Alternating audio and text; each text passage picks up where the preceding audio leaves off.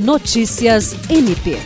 O Ministério Público do Estado do Acre e a Secretaria de Estado de Justiça e Segurança Pública, através do projeto Acre pela Vida e com apoio do Centro de Estudos e Aperfeiçoamento Funcional, promoveram, na tarde desta segunda-feira, por meio de videoconferência, a aula inaugural do curso de formação dos agentes de segurança pública.